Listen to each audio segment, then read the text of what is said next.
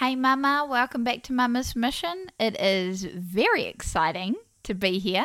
I have taken a wee break and we've relaunched and we're back into it. And I gotta say, I'm pretty excited. To be back behind the mic is exciting, and you will be noticing that there are a whole lot of interviews coming your way. Don't panic because I'm not going to throw them all at you at once, but we have a whole lot of interviews coming your way because let's face it, I am all about discipleship here. I have a heart for it, but I am no expert. My daughter is seven very shortly, and my son is 10 months. And I've been discipling, you know, my daughter for a wee while, but I've got a lot to learn. So I'm calling in the experts. But today I wanted to share with you a really fun activity. It's simple, it's fun, as I just said, and it's short, like it doesn't take very long at all, and it's an activity to reflect and dream as a family. My heart is to inspire and equip you to, to disciple your kids. And this activity, well, okay, there's probably two activities if you're being specific, but these activities are going to help achieve just that. Hey, friend, welcome to Mama's Mission. Here we unpack the mission of discipling your kids into a real and loving relationship with God. I'm Deb, and I'd like you to think of me as your spirit stirrer. Is that even a thing? It is now. I want to stir your spirit up and inspire you to get intentional about discipleship. Mama, your role is more than making snacks and nagging. I mean, encouraging your kids. There's a greater purpose you need to work towards, and that's leading your tribe to know and love God. If you're ready to ditch your overwhelmed, discouraged attitude and get more clarity and inspiration on raising Jesus loving kids, this podcast is for you. So grab a coffee and maybe a sneaky treat, kick back, and get ready to be inspired. Before we start, I want to give credit where credit is due. This wasn't something that I came up with. I would love to totally own it, but I can't. but I am all about. Um, I'm, I was going to say stealing ideas, but this is a borrowing of, of an idea. It came to me in my email, and it came from Month of Sundays. I'm going to link all the details in the description, but side note, you really want to check out the episode that's dropping next week because it's an interview with Chelsea from Month of Sundays that you're not going to want to miss. But anywho, I got in my emails and I found this activity and I thought this is it. It's fun. Well, I thought it would be fun, and it was.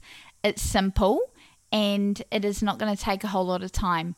I've always wanted to be dreaming with my family, creating goals, that kind of thing, but I just never knew how to do it. And let's just say my husband, you know, he is the best man ever, but those kind of things, he kind of looks at you like I'm about to pull a tooth out from him he gets this really painful look on his face, and you can tell he's not enthused at all. But anyway, this activity he actually really got into. So, without further ado, I suppose I should probably just get into the activity and how you go about it. The first activity, I keep saying activity, but there are two. Okay, the first one is the reflection. So you get a sheet out. In the middle of the page, you write 2022 because that's the year. Okay, you could do it with any year, but that's what we did. You get some funky markers. Our ones smelt pretty cool actually, but you know, you can use whatever you've got around the home. And you write or draw like pictures, all the things that you're thankful for for that year. So, for example, we had the birth of our baby Ephraim, so we drew a picture of him, and that was because that was like something we were very, very thankful for. We're also really thankful for things like pools because here in New Zealand we're in the middle of summer and it is hot. So we're needing places to cool down. So we just drew pictures, you know, my husband, my daughter, and I, because, yeah, my son, he's like 10 months, so we're not getting much drawing out of him. But it was a really cool activity. We all just drew pictures, and if you were like me, my pictures needed some labeling because art is not my forte. So I labeled up those pictures. After we covered the page, we placed our hands on the page together and we prayed over the things, thanking God for all the things He blessed us with. Note, this doesn't have to be perfect. Okay, it doesn't have to be, um, what would you call it, like mental mantelpiece worthy, that we're going to frame this and it looks amazing. Because frankly, we didn't I didn't keep this piece of paper. It was just a really cool activity to do to reflect on our year and be really thankful for all the things God's blessed us with. We had a good laugh as well because as I mentioned, I'm not the greatest artist and yeah, I'm a okay with people laughing at my my pictures. Also, it doesn't have to take the, that long. As I mentioned, this is a really simple, short activity. Ours took maybe about 15 minutes in total. So that's from starting drawing to actually praying over all the things we were thankful for. As I mentioned, we prayed over the items. We didn't pray over every single one, but we prayed over like what we could remember. So it was a really good activity to do that. Okay, the next activity, which is more the dreaming aspect, and this is probably the one that I was most excited about because, as I mentioned, I've always wanted to dream as a family, but not really known how to go about it. So, similar to the reflection activity, you write 2023 or the current year in the middle of the page. We used an A4 piece of white paper, it wasn't anything fancy. You can totally do whatever you want to do. We grabbed our funky markers, again, they smelt, and we wrote or drew all the things that we'd like to happen this year. So, for example, I drew a plane or my version of a plane, as I'd love to visit my family in the States this Christmas. My daughter drew a pool, and my husband drew a kingfish, as, his, as he'd love to catch his first kingfish this year.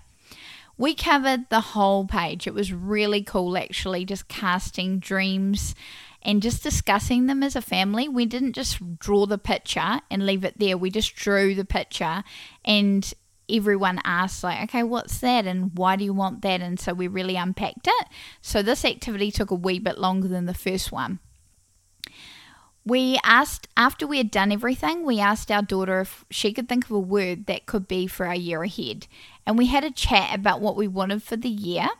And the word that we came up with was focus, as we're going to need to focus in order to achieve some, if not all, of our goals. We then laid hands on the page and did exactly as we did for the first activity, and we prayed. We prayed over all our dreams and our goals, and it was really, really exciting. Again, we didn't take too much time with this, but I would suggest, on a side note, that you do this when people are fed and happy ish. Okay, that's really important. so we did ours after dinner when people were in a fairly decent mood. And again, if your other half is like mine and isn't over the moon excited about this, do what I did and prep him. So I told my hubby that I would really love to do it as a family. I gave him a brief run rundown of what the activity entailed and why I wanted to do it, and I met no resistance. I let him know like earlier in that day, hey, tonight I really want to do that thing as a family. And because my family, I don't know, I just knew that the reflection and the dreaming, it was going to be a bit much to do in one evening. So we did the reflection on one evening and the dreaming on a different evening, eh, like probably a day or two later. So it wasn't like a really intense evening. I think that would have freaked my husband out. I think it's really important to display your dreams. So it's one thing to just talk about them, but another thing to write them down. And I wish I could give you that quote, but I think they say like dreams are a certain amount, the percentage is way more higher to you're way more high likely to achieve those goals or dreams if you actually write them down record them.